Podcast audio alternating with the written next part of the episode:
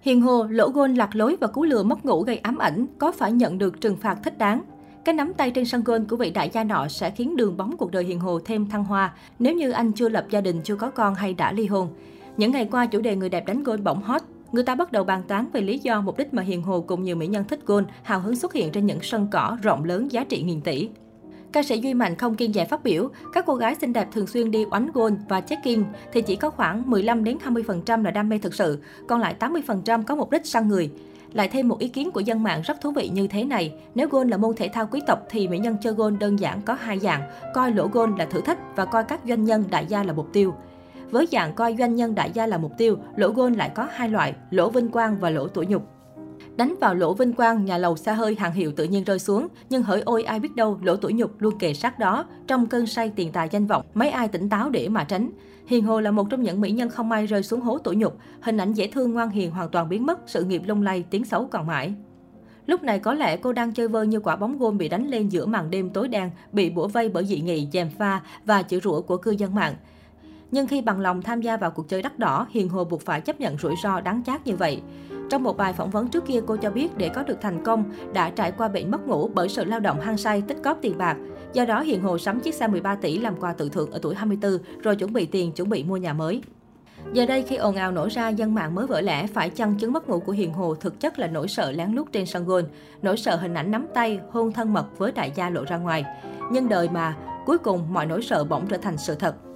Hiền Hồ đã lạc lối từ lỗ gôn chính mình theo đuổi, một cú đánh bóng sai lầm cứ đẩy cô dần tới bờ vực thẳm, đối diện nguy cơ mất đi tất cả. Đó cũng là cái giá phải trả cho sự tham lam.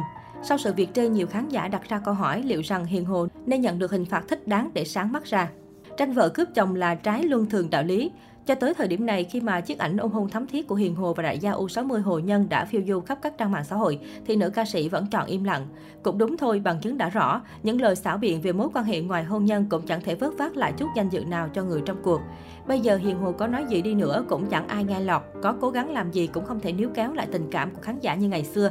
Đành rằng tuổi trẻ luôn có quyền sai nhưng cái sai đó phải nằm trong phạm vi chấp nhận được của đạo đức, pháp luật và lòng người. Nếu Hiền Hồ nói là vì tình yêu thì việc nhân danh tình yêu để chan chân vào một một gia đình đang được pháp luật bảo vệ là một lựa chọn sai lầm và thiếu tình người. Còn nếu là vì điều gì khác thì đó là một sự đánh đổi nhiều sai trái. Đành rằng 5 năm đi hát chỉ mới giúp Hiền Hồ định vị một chỗ đứng trong lòng khán giả, nhưng sức ảnh hưởng của cô là không thể phủ nhận.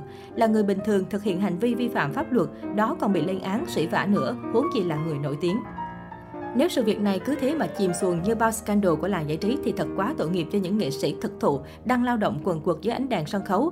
Chưa kể sự suy thoái về đạo đức đó sẽ vô tình dung dưỡng nên những ước mơ đổi đời bằng mọi giá của một bộ phận giới trẻ. Hệ lụy kéo dài nếu không thẳng tay. Một vài người trong đám đông đã nói rằng ở showbiz, vài tỷ người chưa biết bao giờ có được một cái gật đầu thì có cả người lẫn xe. Suy nghĩ sai lầm này nhanh chóng khiến các bậc làm cha làm mẹ hoang mang. Hot girl đời đầu My Vân đã viết trên trang cá nhân, các em ơi, có ai mua tặng G63 cho thì chả yêu vội. Không nút trôi được đâu nhé, chết dở toàn các sao số nổi lên phền, đi gieo rắc tư tưởng khởi nghiệp tự thân làm giàu không khó. Thế nào vào đầu các em gái mới lớn thì hỏng hết một thế hệ. Những lo lắng của My Vân là hoàn toàn có cơ sở, bởi một ca sĩ thần tượng có sức ảnh hưởng rất lớn đến giới trẻ. Nếu họ có suy nghĩ lệch lạc sẽ kéo theo một đám đông bị định hướng sai lầm, từ đó dẫn đến văn hóa và đạo đức sống bị lệch chuẩn nghiêm trọng. Nói đâu xa, golf trước nay vẫn là một bộ môn thể thao lành mạnh và quý tộc. ấy thế mà chỉ sau 3 ngày cùng với scandal trà xanh của Hiền Hồ, sân golf đã bị mỉa mai là nơi khởi nghiệp, còn những người đẹp đam mê bộ môn này cũng bị nhìn nhận bằng con mắt nghi ngờ và thiếu thiện cảm. Đó là chưa nhắc đến những tổn thất về mặt tinh thần của những người liên quan. Một người vợ giỏi giang luôn được mọi người ngưỡng mộ, nay lại bị người đời quan sát bằng ánh mắt tội nghiệp. Những đứa trẻ đang yên đang lành thì chẳng dám đến trường vì sợ người ta hỏi về chuyện của bố. Đã vậy, họ còn phải chứng kiến cảnh người chồng, người cha, người mà trước đây luôn lên báo về những đóng góp hữu ích cho cho xã hội, nay lại đưa ra những lời giải thích chẳng giống ai về sự nương tựa trong tình anh em họ. Sự muối mặt này làm gì để vớt vát lại được bây giờ? Chỉ bấy nhiêu thôi hệ lụy là đủ để thấy scandal lần này của Hiền Hồ đã ảnh hưởng lớn đến cộng đồng mạng như thế nào.